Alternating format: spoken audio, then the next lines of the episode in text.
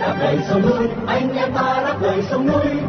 Quyết bảo vệ giang san ta thể chết cho quê hương. Đây là đài phát thanh đáp lời sông núi.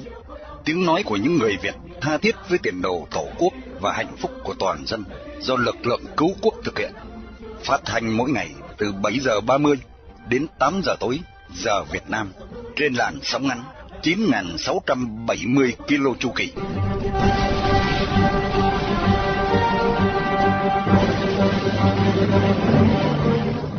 Hải Sơn xin kính chào quý thính giả trong buổi phát thanh hôm nay thứ Bảy ngày 16 tháng 9 năm 2023 và là buổi phát thanh lần thứ 4508 của Đài Đáp Lời Sông Núi. Trong phần tin tức chúng tôi có những tin chính sau đây. Tân Thủ tướng Campuchia sang thăm Trung Cộng. Bộ trưởng Quốc phòng Trung Cộng bị mất tích hai tuần qua. Mỹ có thể được tiếp cận thêm nhiều căn cứ ở Philippines. Chi tiết các bản tin nêu trên sẽ được Mỹ Linh và Đồng Tâm gửi đến quý thính giả để mở đầu chương trình. Sau đó qua chuyên mục Thế giới tuần qua, Thạc sĩ Phạm Văn Nam sẽ đúc kết một số sự kiện quan trọng xảy ra trong tuần.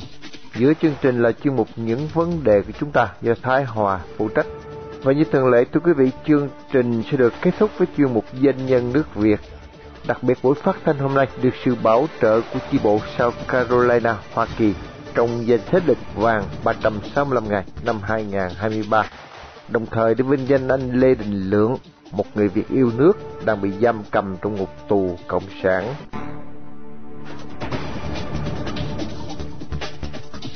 Mở đầu chương trình, mời quý thính giả theo dõi phần tin tức sẽ được Mỹ Linh và Đồng Tâm trình bày sau đây.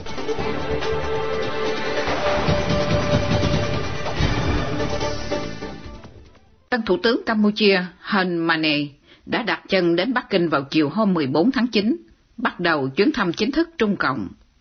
Theo dự trù, Thủ tướng Hun Mane sẽ gặp Chủ tịch Trung Cộng Tập Cận Bình và nhiều quan chức hàng đầu khác. Phát ngôn nhân Bộ Ngoại giao Trung Cộng Mao Ninh trong cuộc họp báo thường nhật thông báo Thủ tướng Hun Mane có chuyến thăm 3 ngày từ ngày 14 đến 16 tháng 9, theo lời mời của Thủ tướng Trung Cộng Lý Cường. Đây là chuyến công du chính thức đầu tiên của ông Mane kể từ khi nhậm chức Thủ tướng Campuchia, nếu không kể đến chuyến đi dự thượng đỉnh ASEAN tại Indonesia vào tuần trước. Điều này cho thấy Campuchia đề cao tầm quan trọng của việc phát triển quan hệ giữa hai nước. Theo dự trù, ông Hanmane sau đó sẽ tới thành phố Nam Ninh ở miền Nam Hoa Lục để tham dự cuộc triển lãm ASEAN Trung Cộng lần thứ 20. Cần nhắc lại là vào tháng 8 vừa qua, khi tiếp Ngoại trưởng Trung Cộng Vương Nghị tại Nông Penh, ông Hanmane đã tái khẳng định quan điểm không thay đổi của chính phủ Campuchia về chính sách một nước Trung Hoa duy nhất và cam kết không can dự vào công việc nội bộ của Trung Cộng. Dưới thời Thủ tướng tiền nhiệm Hun Sen, cha của ông Hun Mane, Campuchia là một đồng minh chính yếu của Trung Cộng ở vùng Đông Nam Á. Trong gần 40 năm, Hun Sen điều hành đất nước, Campuchia đã tiếp nhận nhiều đầu tư của Trung Cộng. Bộ trưởng Quốc phòng Trung Cộng, tướng Lý Thượng Phúc, đã đột ngột rút khỏi cuộc họp với giới lãnh đạo quốc phòng Việt Nam vào tuần trước, trong bối cảnh có những câu hỏi về sự biến mất của ông Lý trước công chúng suốt hơn hai tuần qua. Ông Lý Thượng Phúc, 65 tuổi, theo lịch trình sẽ dự cuộc họp thường niên về hợp tác quốc phòng do Việt Nam tổ chức tại biên giới với Trung Cộng vào hai ngày 7 và 8 tháng 9 này. Nhưng cuộc họp đã bị hoãn lại sau khi Bắc Kinh nói với Hà Nội vài ngày trước cuộc gặp rằng Bộ trưởng Lý có vấn đề sức khỏe. Việc hủy bỏ cuộc họp đột ngột của họ Lý diễn ra sau khi Trung Cộng thay thế Ngoại trưởng Tần Cương vào tháng 7, sau một thời gian dài vắng mặt trước công chúng. Họ Lý được bổ nhiệm vào tháng 3 vừa qua. Sự vắng mặt kéo dài của họ Lý đã thu hút một số lời bình luận. Họ Lý được nhìn thấy lần cuối ở Bắc Kinh vào hôm 29 tháng 8 khi có bài phát biểu chủ đề tại một diễn đàn an ninh với các nước châu Phi. Trước đó, ông đã có các cuộc gặp cấp cao trong chuyến công du tới Nga và Belarus. Bộ trưởng Quốc phòng Trung Cộng chịu trách nhiệm chính về quốc phòng và không chỉ huy các lực lượng chiến đấu. Ông ít nổi bật trước công chúng hơn so với Bộ trưởng Ngoại giao, người thường xuyên xuất hiện trên truyền thông nhà nước. Ông Lý đã bị Mỹ trừng phạt vào năm 2018 vì đã mua vũ khí từ nhà xuất cảng vũ khí lớn nhất của Nga là Rosboron Export. Vào năm 2016, họ Lý được bổ nhiệm làm phó tư lệnh lực lượng hỗ trợ chiến lược mới của quân đội. Đây là lực lượng tinh hoa, có nhiệm vụ đẩy nhanh việc xây dựng năng lực chiến tranh không gian và không gian mạng.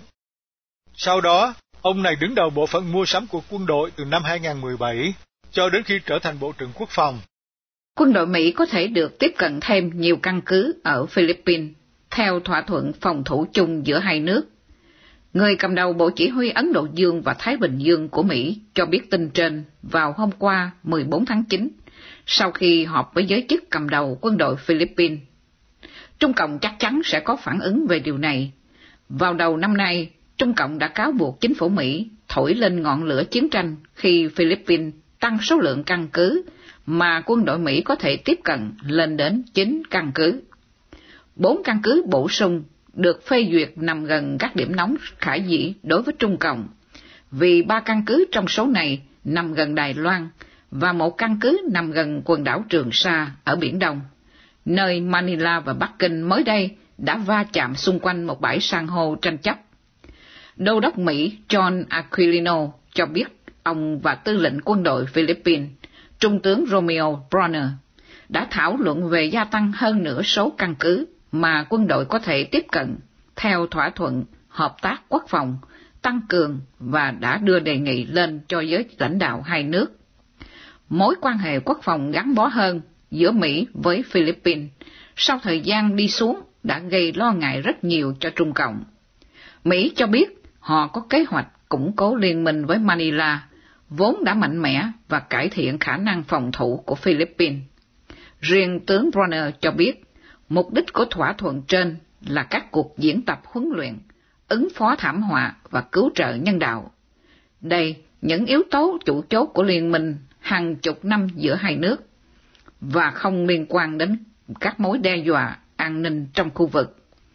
Vào hôm vào hôm 14 tháng 9, giới chức quân sự Philippines đã bày tỏ quan ngại về việc các tàu đánh cá Trung Cộng đang tràn ngập trong vùng biển xung quanh quần đảo Trường Sa bên trong vùng đặc quyền kinh tế của Philippines.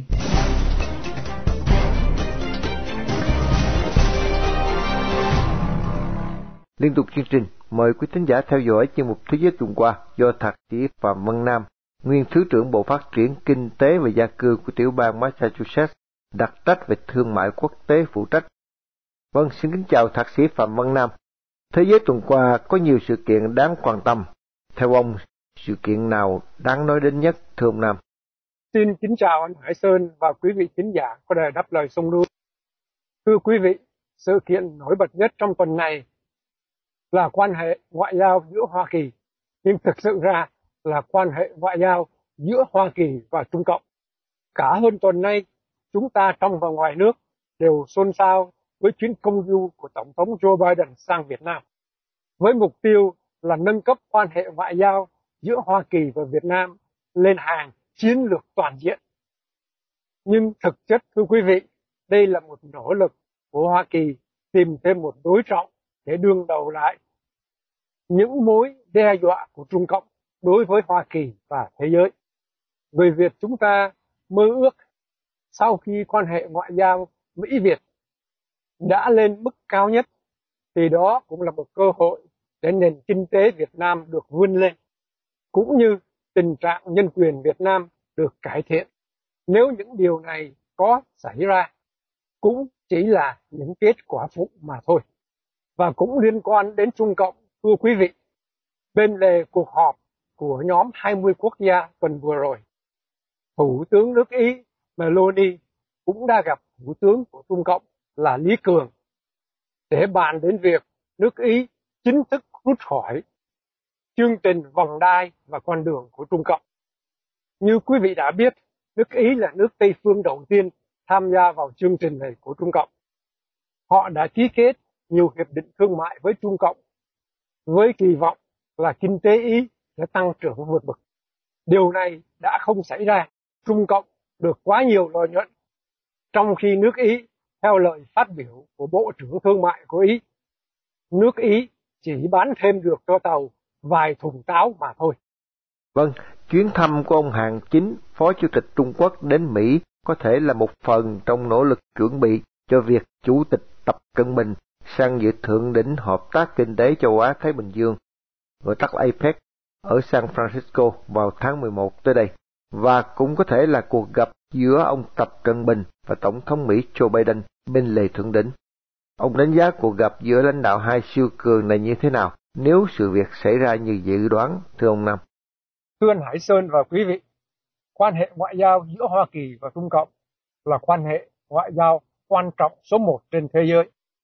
Nếu đôi bên có những quan hệ tốt, thì không những người dân của hai nước thêm công ăn việc làm, tiền bạc rủng rỉnh trong túi, mà còn ảnh hưởng đến toàn thể thế giới. Ông bà mình đã có câu, trâu bò hút nhau rồi mũi chết. Mấu chốt của vấn đề là thế nào tốt, thế nào xấu. Xấu tốt tùy theo chính sách đường lối cũng như những quan điểm giá trị về con người của cả đôi bên. Hoa Kỳ và Trung Cộng có hai hệ thống hoàn toàn khác nhau, nhưng họ cũng cần có nhau, cần đối thoại với nhau. Nếu vào tháng 11 sắp tới, Tập Cận Bình và Joe Biden gặp nhau tại San Francisco thì đó cũng là một việc đáng quan tâm. Thưa quý vị, chúng tôi nghĩ rằng điều này cũng có thể sẽ xảy ra. Thứ nhất là Tập Cận Bình đang phải đương đầu nhiều vấn đề đối nội. Vì thế, Tập Cận Bình cũng cần phải có mặt của mình trong những diễn đàn thế giới để chứng tỏ ta vẫn còn đây. Với Hoa Kỳ, thưa quý vị, thì cũng tương tự. Tháng 11 năm nay là còn đúng một năm trước kỳ bầu cử tổng thống năm 2024. Thì Tổng thống Joe Biden, ứng cử viên Joe Biden cũng cần có thêm những thành tích để chứng tỏ với người dân Hoa Kỳ cũng như thế giới rằng ông vẫn còn minh mẫn, khỏe mạnh, vẫn là một người vị lãnh đạo của thế giới tự do. Vì thế, chúng tôi tin rằng nhân viên của cả hai chính phủ đang làm việc vất vả đằng sau lưng để cuộc họp thượng đỉnh này có thể xảy ra. Vâng, sau cùng lãnh đạo Bắc Hàn Kim Jong-un đang có chuyến thăm Nga bằng tàu bọc thép.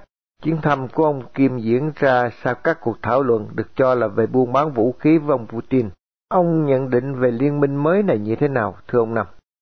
Thưa anh Hải Sơn và quý vị khán giả, chúng tôi nghĩ rằng ông Kim Jong-un chỉ là một quan thái thú của Tập Cận Bình mà thôi.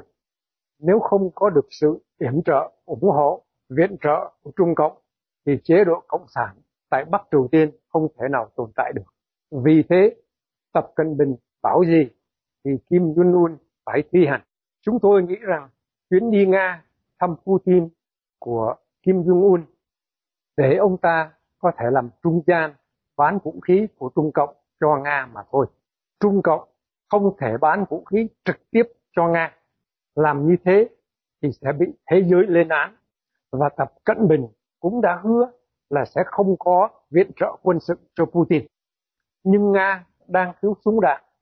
Trung Cộng, Bắc Triều Tiên thì súng đạn có thừa. Thêm một yếu tố khác thưa quý vị, đó là ông Kim Jong-un cũng thích được người ta chú ý tới, giống như toàn thể những tên độc tài khác. Đi sang Nga thăm Putin thì ông ta lại được cảm tưởng mình là nhân vật số một được thế giới để ý tới.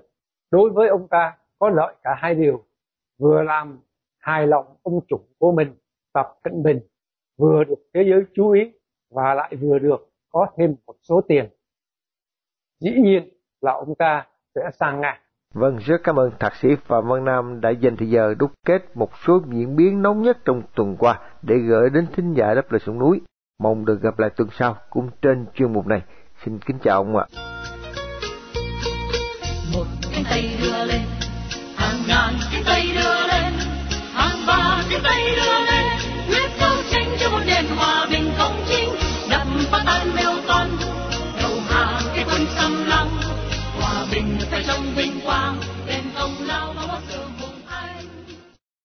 Kính thưa quý thính giả đài đáp lời sông núi, trong chuyên mục những vấn đề của chúng ta hai tuần trước đây, chúng tôi đang cùng ông Bùi Văn Quan, một chức sắc của đạo Cao Đài Hoa Kỳ, bàn về những hoạt động phi pháp phi nhân của Cao Đài Quốc doanh do Nhà nước Cộng sản Việt Nam thành lập năm 1997, nên được tín đồ Cao Đài gọi là Chi phái 1997. Tuần này chúng tôi cùng bàn về vụ kiện Cao Đài Quốc doanh tại Tòa án Dallas, Texas do một số tín đồ cao đài chân truyền tại thánh thất Mountain View tại Dallas, Hoa Kỳ và đã thành công. Kính thưa quý thính giả, ông Bùi Văn Quan hiện là tránh trị sự kiêm trưởng ban quản trị của thánh thất cao đài Mountain View tại Dallas, Hoa Kỳ. Trong cuộc đàm thoại này, ông Bùi Văn Quan phát biểu từ thành phố Dallas, tiểu bang Texas, Hoa Kỳ, nơi ông sinh sống.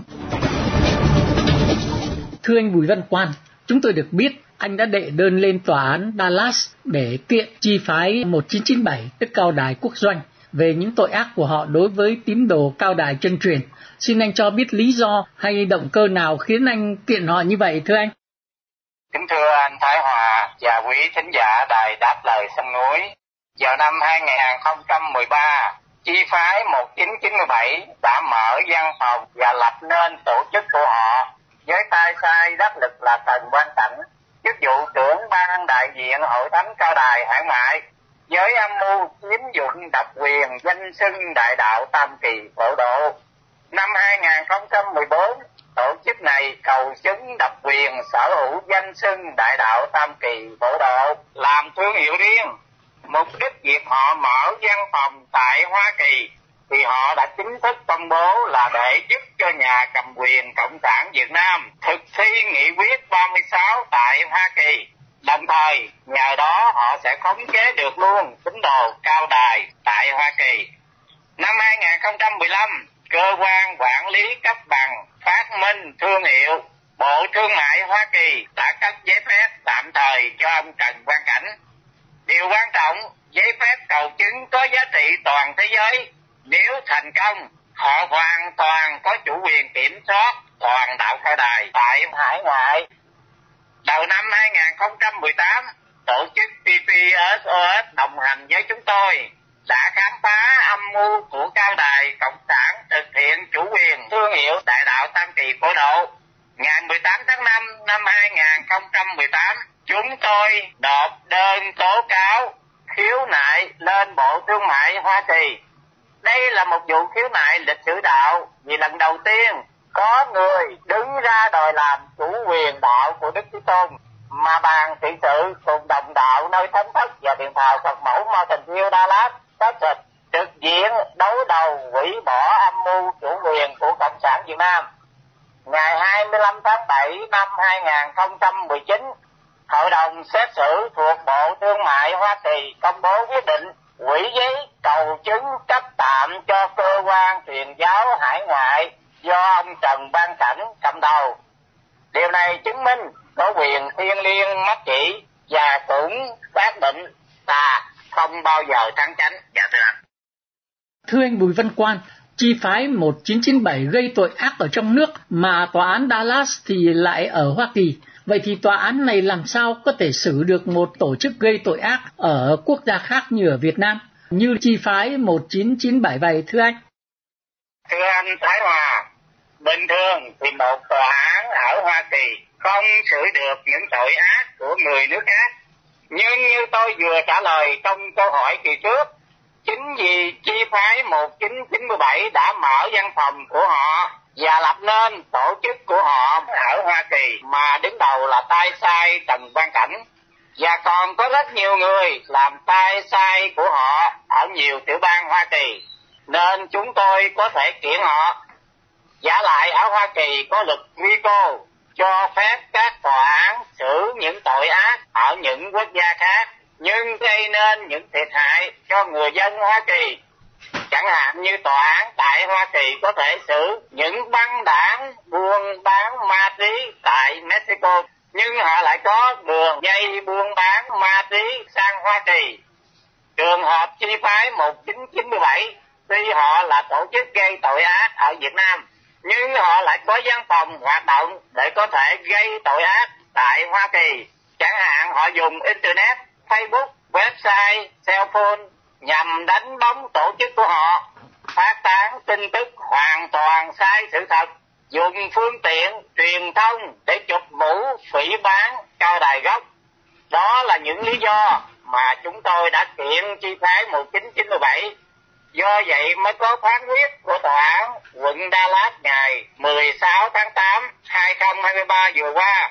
Chi phái 1997 theo luật truy cô của Hoa Kỳ là một tổ chức tội phạm thưa anh. Thưa anh Bùi Văn Quan, anh có những cái bằng chứng nào có giá trị để mà kiện họ không thưa anh?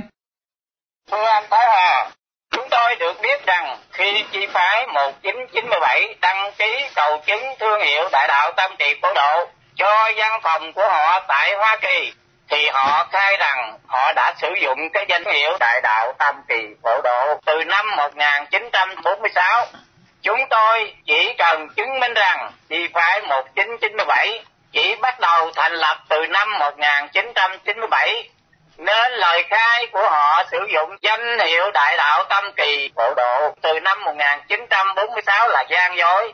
Đồng thời, chúng tôi chứng minh được danh hiệu đại đạo Tâm Kỳ Phổ Độ là của đạo Cao Đài chân truyền, được thành lập từ năm 1926.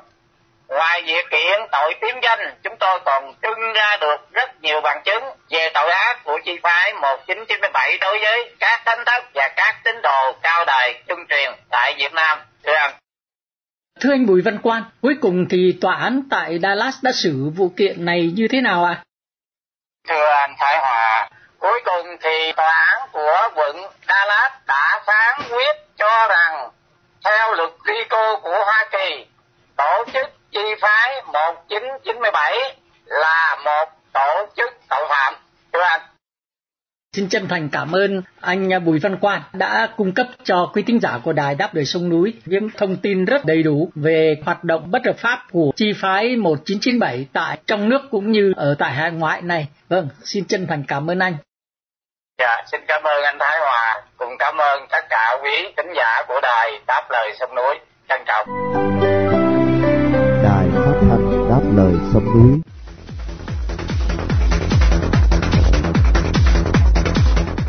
Kính thưa quý thính giả, sử sách ghi nhận hơn 100 năm trước công nguyên, đất Việt có một vị anh hùng không cần tước vị và bổng lộc của nhà Hán, cương quyết chống ngoại xâm để giữ gìn giang sơn xã tắc.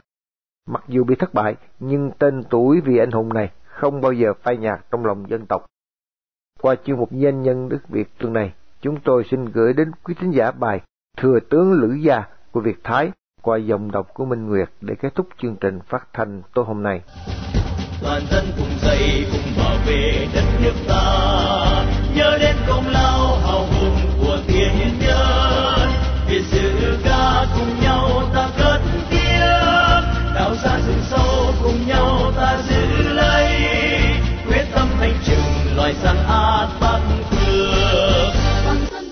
lữ gia tên hiệu là bảo công thừa tướng của bốn đời vua nhà triệu ông là người nắm chính trường những năm cuối cùng và thất bại trước cuộc xâm lăng của nhà tây hán Tương truyền Lữ Gia sinh ra ở huyện Lôi Dương, quận Cửu Chân, nay thuộc tỉnh Thanh Hóa. Cha ông là hào trưởng Lữ Tạo, mẹ là Trương Thị Vĩ, con gái hào trưởng Vũ Ninh, có tài sắc và đầy đủ công dung ngôn hạnh. Ở huyện Cửu trưng gia đình Lữ Gia bị tên họ hàng đến cướp phá và hành hung, nên cả gia quyến đã rời bỏ quê nhà, đi tìm chốn an thân. Khi đến Nam Trì, thấy khu đất tươi tốt nơi ngã ba con sông, dân cư thuần hậu nên tạm lưu lại nơi đây hành nghề đông y. Thời gian sau, nhờ biệt tài chỉ huy và song pha trần mạc, Lữ Gia được phong đến chức thừa tướng. Thừa tướng Lữ Gia đã phát động được âm mưu của sứ giả nhà Hán và Thái hậu Cù Thị muốn dân Nam Việt cho nhà Hán khi vua Nam Việt là Triệu Ai Vương còn nhỏ tuổi và Cù Thị nắm quyền nhiếp chính. Ông làm bài hịch kể tội Thái hậu và vạch trần âm mưu xâm lăng của nhà Hán dẫn quân tàn sát phái đoàn sứ giả Hán, giết luôn Thái hậu Cù Thị cùng vua Triệu Ai Vương, lập thuộc Dương hầu kiến Đức lên làm vua, tức Triệu thuộc Dương Vương. Lữ gia biết chắc quân Hán sẽ xua quân xâm chiếm Nam Việt, nên một mặt liên kết với nước Mân Việt, mặt khác đem quân trấn giữ biên ải ngũ lĩnh. Năm 112 trước công nguyên, Hán đế chuẩn bị chiến tranh, điều động 10 vạn thủy binh ở miền Giang Hoài tiến xuống phía Nam. Một năm sau, Hán đế phong vệ úy Lộ Bắc Đức làm phục ba tướng quân và nhiều tướng khác mang năm đạo quân sang xâm lăng Nam Việt. Khi quân Hán tiến vào vùng đất Nam Việt thì bị quân của thừa tướng Lữ Gia đánh bại, nhiều tướng Hán bị giết chết tại biên giới. Sau trận này, nhà Hán huy động đại quân vây thành phiên ngung, Lữ Gia và Triệu Thuộc Dương Vương cùng ra sức chống giữ. Tướng Hán dùng quan tước, bỗng lộc dụ quân sĩ Nam Việt ra hàng và phóng lửa đốt thành. Đến sáng hôm sau, thành Phi ngung bị hạ, Triệu Thuộc Dương Vương và Thừa tướng Lữ Gia cùng gia quyến vài trăm người xuống thuyền ra biển thì bị Việt Giang hiệu úy Tô Hoàng bắt giữ và sau đó bị nhà Hán chém đầu. Khi ông mất, quân sĩ đưa thi thể ông về chôn cất bên cạnh mộ của tướng Nguyễn Danh Lan ở xã Đặng Lễ, huyện Ân Thi, tỉnh Hưng Yên. Hai ngàn năm sau, ở nhiều thành phố Việt Nam có những con đường và trường học mang tên Lữ Gia, đền thờ ông cũng được thiết lập tại nhiều tỉnh thành, đặc biệt lễ hội Nam Trì hay lễ hội Bảo Lan Biền là lễ hội chung của ba làng Nam Trì, Đới Khê và Bảo Tàng, được tổ chức vào mùng 9 tháng 3 mỗi năm để tưởng nhớ công đức chống ngoại xâm của ông. Điều đáng buồn là hơn 2.000 năm sau, đất nước Việt Nam lại xuất hiện một tập đoàn cộng sản giống như Cù Thị. Họ đã và đang dâng hiến mảnh giang sơn gấm vóc của tổ tiên cho tàu cộng phương Bắc để đổi lấy vinh hoa phú quý. Cho đến hôm nay, không hề có một quan chức nào đủ can đảm lên tiếng chỉ trích tàu cộng là bọn cướp biển, cướp bóc và hạ sát ngư dân Việt ở Biển Đông, chứ đừng nói đến việc cầm quân chống giặc kể cả quốc hội bù nhìn cũng câm miệng như hến, trong khi cả thế giới đều lên án những hành động hung hăng, hiếu chiến của tàu cộng tại Biển Đông. Điều mỉa mai là dù có những bằng chứng pháp lý về chủ quyền tại quần đảo Hoàng Sa và Trường Sa, nhưng Tập đoàn Cộng sản Việt Nam lại hèn hạ, không dám đưa tàu cộng ra tòa án quốc tế như phi luật tân. Thê thảm hơn nữa là bạo quyền Hà Nội còn thẳng tay đàn áp những công dân yêu nước đang noi theo tinh thần bất khuất của thừa tướng Lữ Gia chống kẻ thù phương Bắc. Thế nhưng, bất chấp sự đàn áp thô bạo của bạo quyền Cộng sản Việt Nam, con dân Việt trong nước vẫn tiếp tục đứng lên vạch trần các âm mưu bán nước của tập đoàn Thái Thú Ba Đình và giả tâm thôn tính Việt Nam của bọn Tàu Cộng các bài viết đanh thép mang nội dung như bài hịch của thừa tướng Lữ Gia đã xuất hiện tràn lan trên các trang mạng xã hội. Nỗi nhục làm mất quốc thể của tập đoàn lãnh đạo Cộng sản Việt Nam sẽ là một động lực thúc đẩy làn sóng đấu tranh càng lúc càng dâng cao như thủy triều. Vì vậy, mọi người dân Việt đều có niềm tin rằng dân tộc Việt sắp đạt được mục tiêu diệt nội thù, thắng ngoại xâm để đòi lại lãnh thổ và lãnh hải mà tổ tiên và các bậc tiền nhân đã dày công gầy dựng và gìn giữ xây dựng quê hương, rộng xa quê, hãy yêu thương quê hương và giống nòi. Tìm người hay giúp dân ta vượt qua nhiều khốn khó, tìm hiền nhân gánh non sông và mở mang dân chi. Cho đất nước Việt mãi độc lập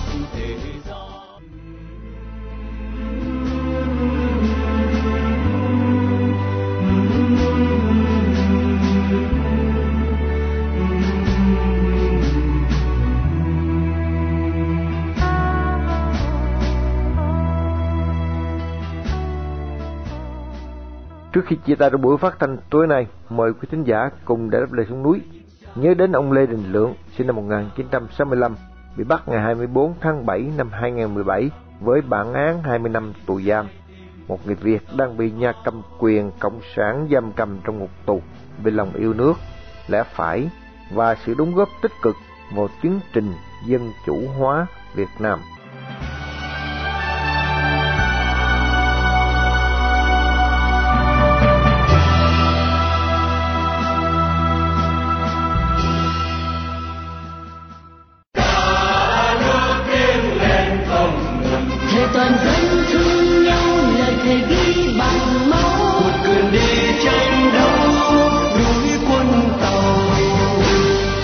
Chương trình phát thanh đáp lời xuống núi hôm nay đến đây là chấm dứt. Hẹn gặp lại quý khán giả trong chương trình tối mai vào lúc 7 giờ 30. Mọi ý kiến và thắc mắc xin liên lạc với ban biên tập của Đài Phát thanh Đáp lời sông núi tại địa chỉ liên lạc chấm đáp lời sông núi viết tắt a gmail.com hoặc địa chỉ tại Hoa Kỳ Radio Đáp lời sông núi PO Box 612882 San Jose, California 95161 Điện thoại 408 663 9860. Cảm ơn quý thính giả đã theo dõi chương trình. Chúc quý vị một đêm thật bình an. Xin mến chào, tạm biệt.